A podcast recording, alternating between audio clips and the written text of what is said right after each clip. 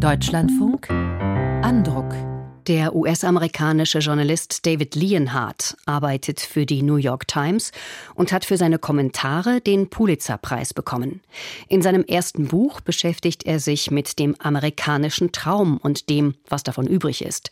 Er beschreibt zunächst die Wirtschaftsgeschichte des 20. Jahrhunderts, von der großen Depression über den Boom der Nachkriegszeit und die Erfindung des Begriffs American Dream bis zu den Wohlstandsverlusten der neueren Zeit, die von Inflation Inflation und wachsender Ungleichheit geprägt ist und eben nicht mehr von den Aufstiegsmöglichkeiten des amerikanischen Traums. Ours was the shining future, the story of the American dream. Unsere Zukunft war strahlend, die Geschichte des amerikanischen Traums. Das Buch ist bisher nur auf Englisch erhältlich. Gregor Peter Schmitz hat es für uns gelesen und wir haben vor der Sendung über den Text gesprochen.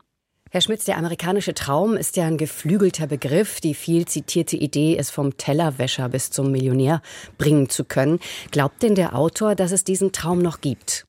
Ehrlich gesagt glaubt er nicht mehr daran. Sie beschreiben ja ganz richtig dieses Konstrukt, an das man sich gewöhnt hat, auch bei uns. Diese Idee, dass es Menschen immer besser geht und dass es eine Aufstiegschance gibt. Und das war wesentlicher Bestandteil dieser Erzählung des amerikanischen Traums. Und es war in der Vergangenheit auch meistens wahr. Also für fast alle Amerikanerinnen und Amerikaner galt das statistisch so im vorigen äh, Jahrhundert und der Autor weist jetzt in ausführlichen Analysen nach, dass dieses Versprechen nicht mehr gilt, dass es nur noch für etwa die Hälfte der Amerikaner gilt, dass es ihnen dann wirklich besser geht als ihrer Vorgängergeneration. Der spricht von der großen Stagnation, die es in Amerika gebe, dass sich eben das Durchschnittseinkommen, anders als die Einkommen der ganz, ganz Reichen, sich eben nicht verbessert haben in den letzten 20 Jahren, dass dieses Aufstiegsversprechen, das so ein wesentlicher Teil des amerikanischen Traums ist, eben für viele nicht mehr gilt, vor allem nicht für die Menschen, die kein College-Degree haben, was eben dann doch auch noch die Mehrheit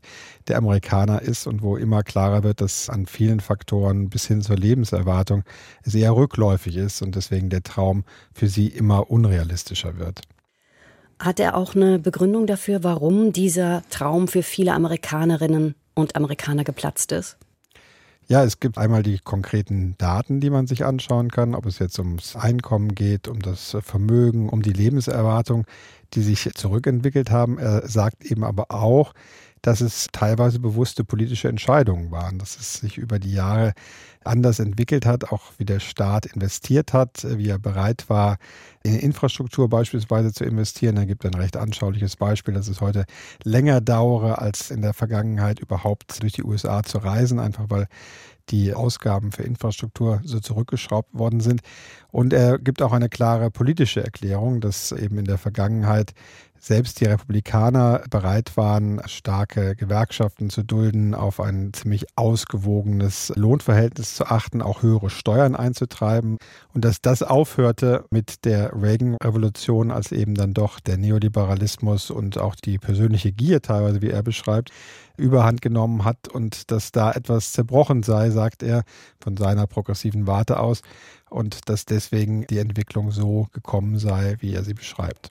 Apropos progressive Warte, für die Aufstiegsidee stehen in den USA ja traditionell die Demokraten. Welchen Anteil haben Sie nach Leonhards Ansicht an dieser Entwicklung? Einen sehr großen. Ehrlich gesagt geht er mit den Demokraten fast noch strenger ins Gericht als mit den Republikanern, auch weil er ihnen erkennbar politisch näher steht.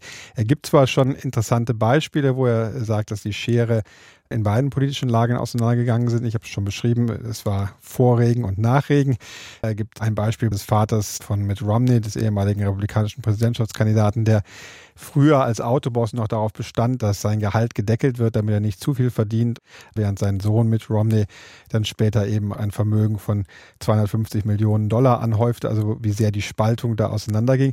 Er sagt aber, die Hauptschuld liege aus seiner Sicht bei den Demokraten, weil sie eben eigentlich zuständig seien, dafür Gewerkschaften zu stärken, die Arbeiterrechte zu stärken und vor allem an einfache Leute zu denken, die zum Beispiel keinen College-Abschluss haben. Und das sei den Demokraten als Kompass verloren gegangen.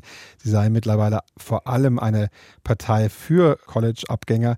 Und sie kümmerten sich vor allem, das ist eine sehr klare Kritik, um Themen, die nicht so im Mittelpunkt für den einfachen Arbeiter stehen. Das kann das äh, Gendern sein, das können die Identitätspolitik sein, das kann auch Migration sein, die er kritisch sieht in der Form, dass die Demokraten sich scheuen würden, auch die Herausforderungen von Migration anzusprechen.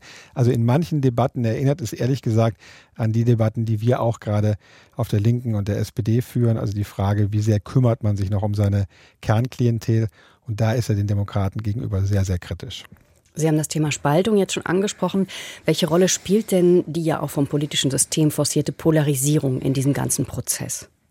Also die Polarisierung spielt insofern eine große Rolle, als dieser Gedanke, dass man eigentlich einen demokratischen Kapitalismus, von dem er immer spricht, durchsetzen kann, verloren gegangen ist, weil natürlich manche politischen Ideen, zum Beispiel höhere Steuern, zum Beispiel die Bereitschaft, mehr als Staat zu investieren, um dafür eine bessere Infrastruktur zu ermöglichen oder eben ein besseres Bildungssystem, ein besseres Kinderbetreuungssystem, was in den USA ja auch sehr unterentwickelt ist die Bereitschaft ist nicht mehr da, weil es politisch so toxisch geworden ist, dass die eine oder andere Seite sich dazu nicht committen kann.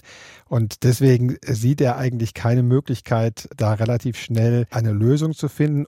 Und er sagt eigentlich, dass es niemanden mehr gibt, der für die einfachen Leute wirklich einsteht und dass die eigentlich in diesen polarisierenden Kämpfen verloren gehen wenn auch nicht aktuell, sieht er denn grundsätzlich Gegenmittel, die funktionieren könnten?